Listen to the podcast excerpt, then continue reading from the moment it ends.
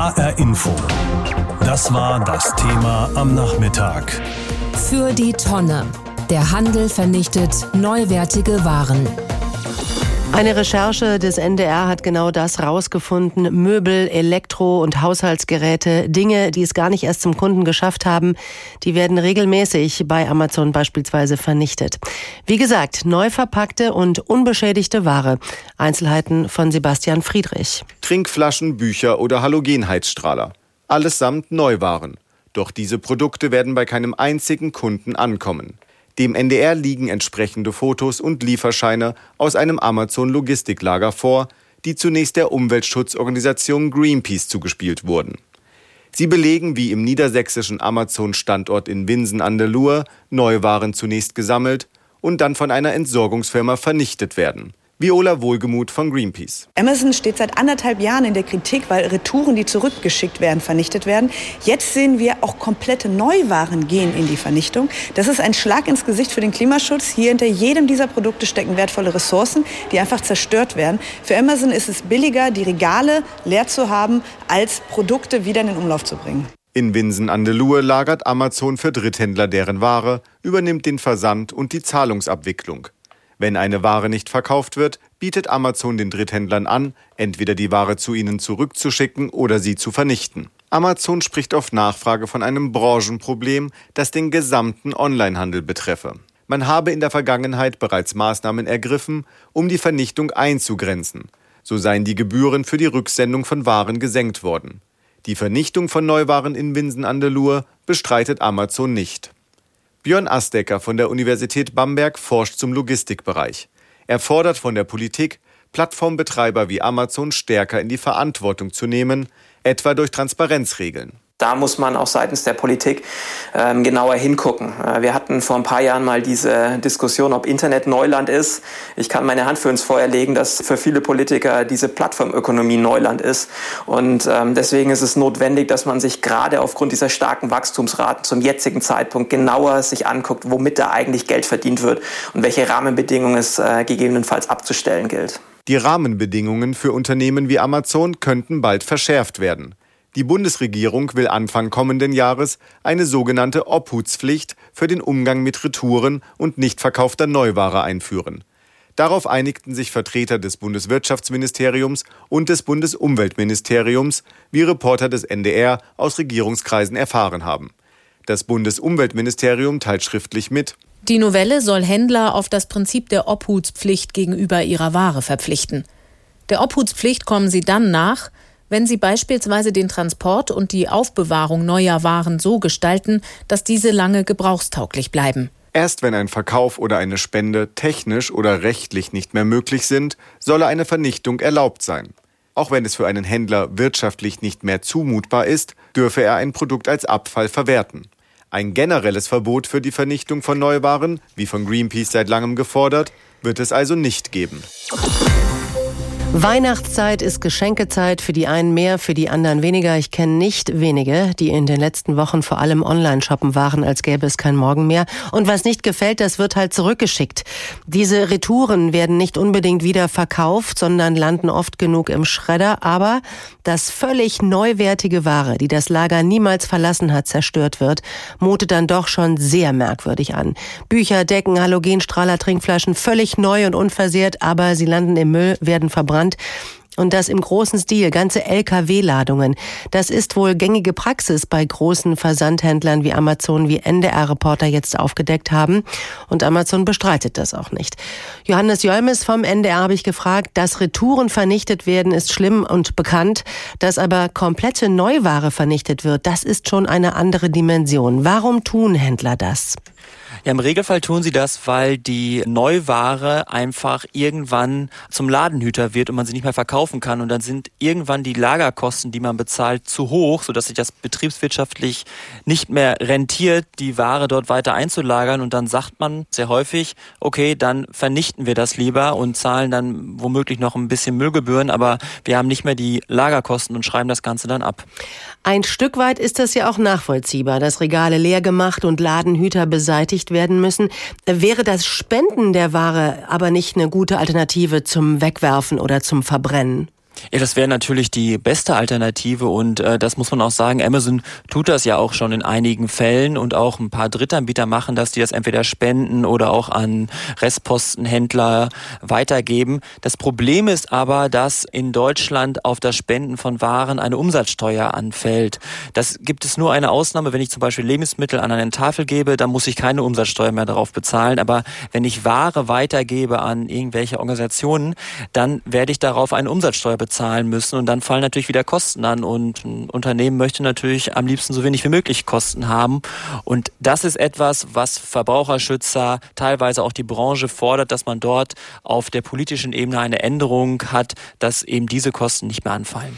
Nun haben eure Recherchen ergeben und es gibt Bilder davon, wie Neuware komplett verpackt in Container kommt und diese Container dann vernichtet werden und zwar, dass die Ware da verbrannt wird. Das ist natürlich auch so rein umweltpolitisch ein Skandal, da wird nichts getrennt. Wie kann das eigentlich sein?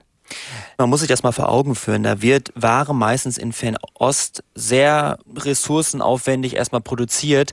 Dann schippert man es um die halbe Welt bis nach Deutschland, entweder mit dem Schiff oder man äh, fliegt es hier rüber. Also auch eine große Umweltbelastung. Und dann wird es quasi einmal kurz angesehen und wird es dann äh, direkt vernichtet. Das ist natürlich im Zeichen des Klimawandels eine ja, Katastrophe. Greenpeace spricht da auch von einem Klimaverbrechen. Was man jetzt machen will, ist, dass auf Bundesebene man eine sogenannte Obhutspflicht einführen will.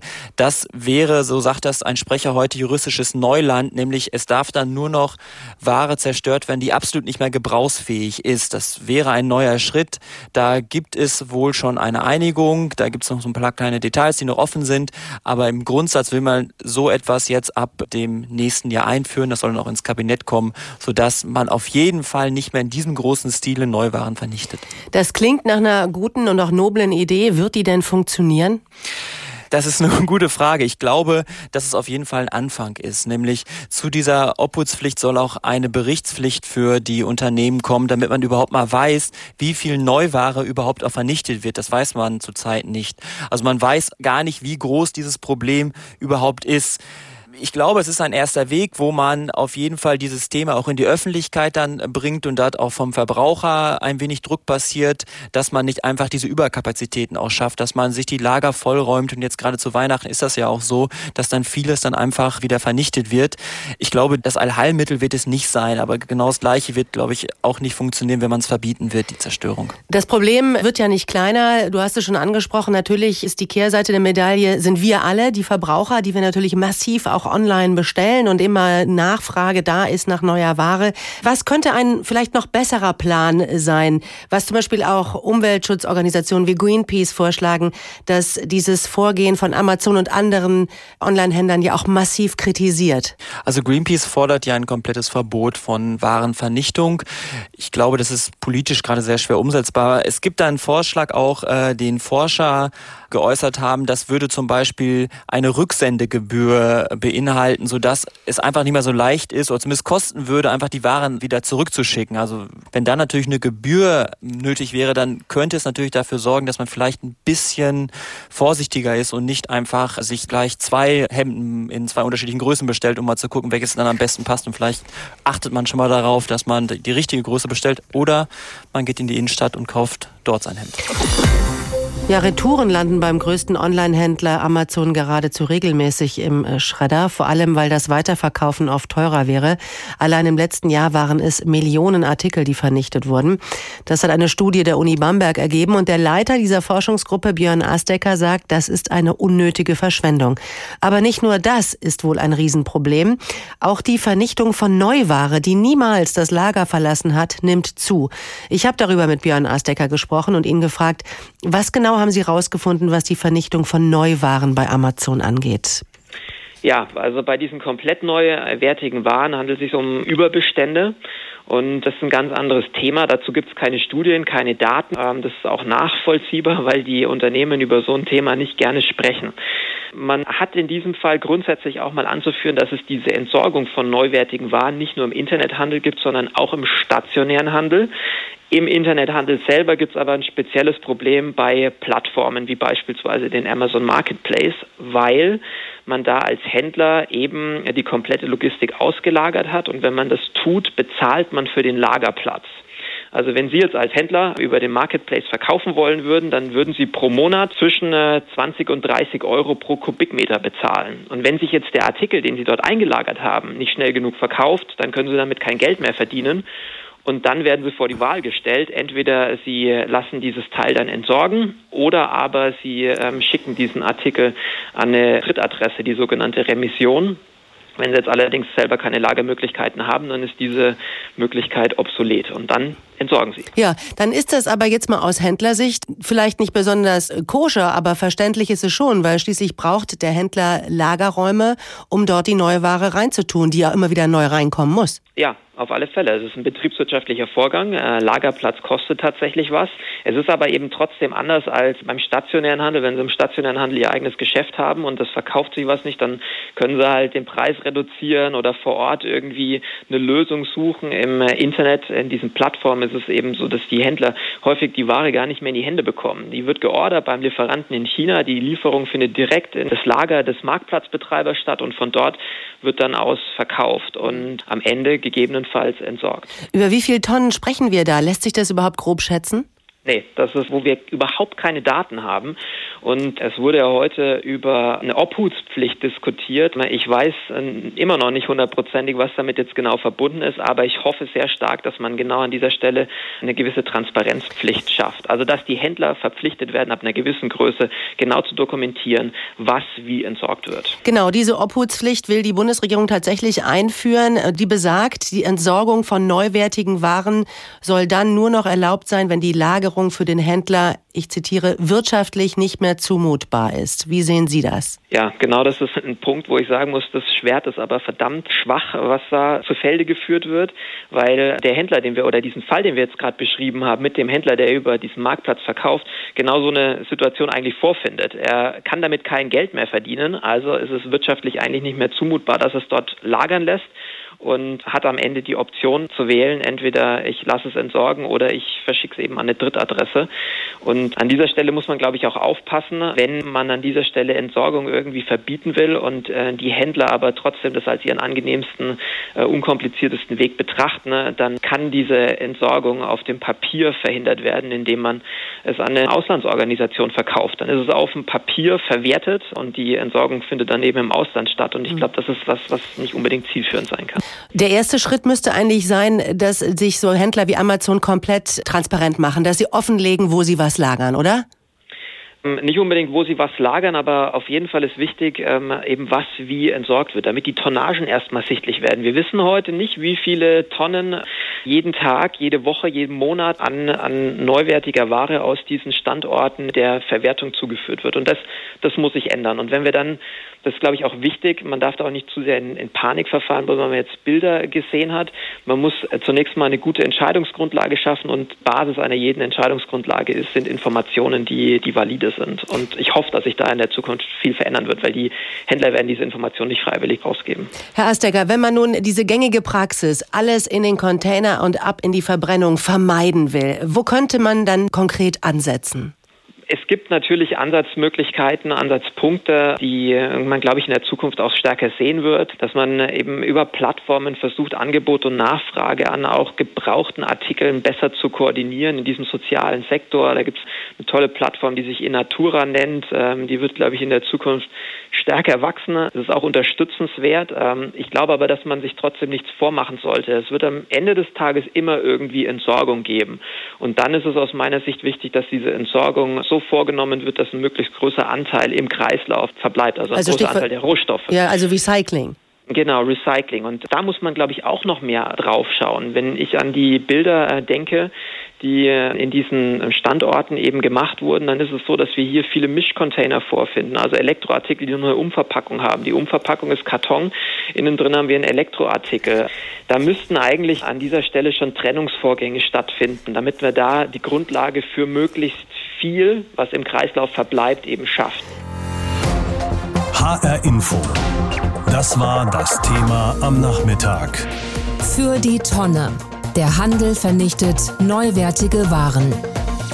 Sobald Sie etwas zurückschicken, das Sie, sagen wir mal, bei Amazon bestellt haben, dann könnten Sie es auch gleich in die Mülltonne werfen. Das macht Amazon nämlich auch bei vielen dieser Retouren so wie andere Internethändler übrigens ebenfalls. Das ist schon länger bekannt. Jetzt belegt aber eine Recherche der Kollegen vom Norddeutschen Rundfunk, dass offenbar auch komplett neue Sachen einfach weggeworfen werden, wenn sie in einem bestimmten Zeitraum niemand gekauft hat.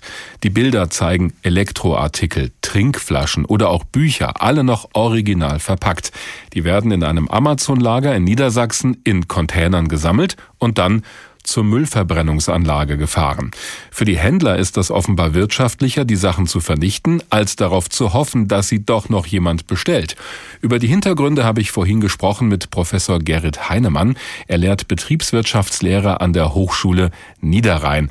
Herr Professor Heinemann, was denken Sie denn darüber, wenn Sie die Bilder sehen von tonnenweise neuen Waren auf dem Weg zur Müllverbrennungsanlage? Also einmal, dass das äh, nichts Unnormales ist und zum Zweiten, habe ich keine Zahlen zu diesen Bildern gesehen. Natürlich kommt einem das bei einem großen Händler als furchtbar viel Ware vor, aber man muss das auch an den Zahlen etwas relativieren. Und wenn ich mir die angucke, dann sieht das alles gar nicht so schlimm aus und ist eigentlich viel normaler und eigentlich immer schon Bestandteil eines normalen Handelsgeschäftes auch schon lange bevor es Amazon gab. Dann erklären Sie uns doch bitte nochmal, warum ein Online-Händler wie zum Beispiel Amazon neuwertige Artikel wegwirft. Also einmal muss ich Sie korrigieren, dass es nicht nur um Onlinehandel geht, sondern Handel allgemein. Mhm. Dass die Thematik im stationären Handel, also die Geschäfte, wo eigentlich immer noch die meisten Kunden einkaufen, vom Volumen her noch viel, viel größer ist. Es kommt dadurch zustande, dass wir uns in einer freien Marktwirtschaft äh, bewegen und eben ein Einzelhändler für Saisons Neuware einkaufen muss, die eben nicht immer den Geschmack der Kunden trifft. Und da bleibt auch schon mal eine Menge übrig. Äh, genauso wie es auch Produkte gibt, wo es vielleicht mal zu wenig von gibt. Also genau die Menge zu treffen, wo Angebot und Nachfrage quasi identisch sind, das gibt es äh, in der Theorie, ja, aber es gibt es in der Praxis eigentlich nicht. Aber wo entstehen da die hohen Kosten? Wenn ich das zurückschicke, könnte der Händler doch sagen, okay, dann stelle ich es wieder online oder nehme es wieder in mein Sortiment auf, dann kauft es halt jemand anderes. Ja, bei, ähm, ich sag mal, vor allem niedrigpreisigen Artikeln oder ich sag mal Konsumware, auch Consumer Electronics, sind häufig ähm, die höchsten Kosten die Transport- oder Logistikkosten. Vor allem, wenn es in fernen Ländern produziert wird, das muss man einfach sehen. Es ist auch ein bisschen scheinheilig zu sagen, das ist jetzt schlecht für die Umwelt. In einer Müllverbrennungsanlage wird nicht einfach so der Qualm in die Luft geblasen. Aber wenn ich die Ware nach Asien oder China zurücktransportieren würde, wäre das sehr viel umweltschädlicher. Also man muss das wirklich relativieren. Aber ist das nicht eine gigantische Ressourcenverschwendung? Ich kann Ihnen das mal in den Zahlen deutlich machen, wenn der Onlinehandel 11 Prozent maximal Online-Anteil am gesamten Einzelhandelsumsatz hat und über alle Warengruppen geschätzt 20 Prozent retourniert wird, dann ist das 2 Prozent vom gesamten Einzelhandelsumsatz und von diesen zwei Prozent, das belegen eben Zahlen, auch aus der Retourenforschung, werden circa drei Prozent wirklich vernichtet. Das ist nicht mal ein Promille, das muss man wirklich relativieren. Und 97 Prozent der Retouren werden aufgearbeitet oder einfach nur umverpackt oder manchmal ist auch gar nichts dran und gehen wieder in den Verkauf. Mhm. Ganz anders ist das im stationären Handel bei den Restanten, die am Ende der Saison übrig bleiben, vor allem bei Bekleidung. Wie haben Sie das gerade genannt? Also bei der Restware sozusagen? Restware, das sind Restanten, also einfach das, was der Kunde im Geschäft nicht kauft, auch was nach dem Schlussverkauf dann übrig bleibt, wo auch bei Bekleidung die sogenannten Größenlots nicht mehr vollständig sind also alle Größen quasi verfügbar sind. Und da passiert das Gleiche. Nur das ist ein viel, viel größeres Volumen. Das ist ein Mehrfaches von dem, was jetzt im Onlinehandel wirklich von den Retouren vernichtet wird. Also muss man da auch auf dem Teppich bleiben.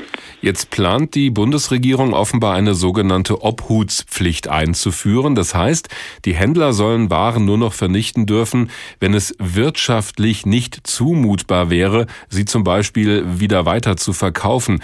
Aber passiert das jetzt nicht auch schon? Weil wenn ich Sie richtig verstanden habe, sind ja die Kosten der entscheidende Faktor. Genau.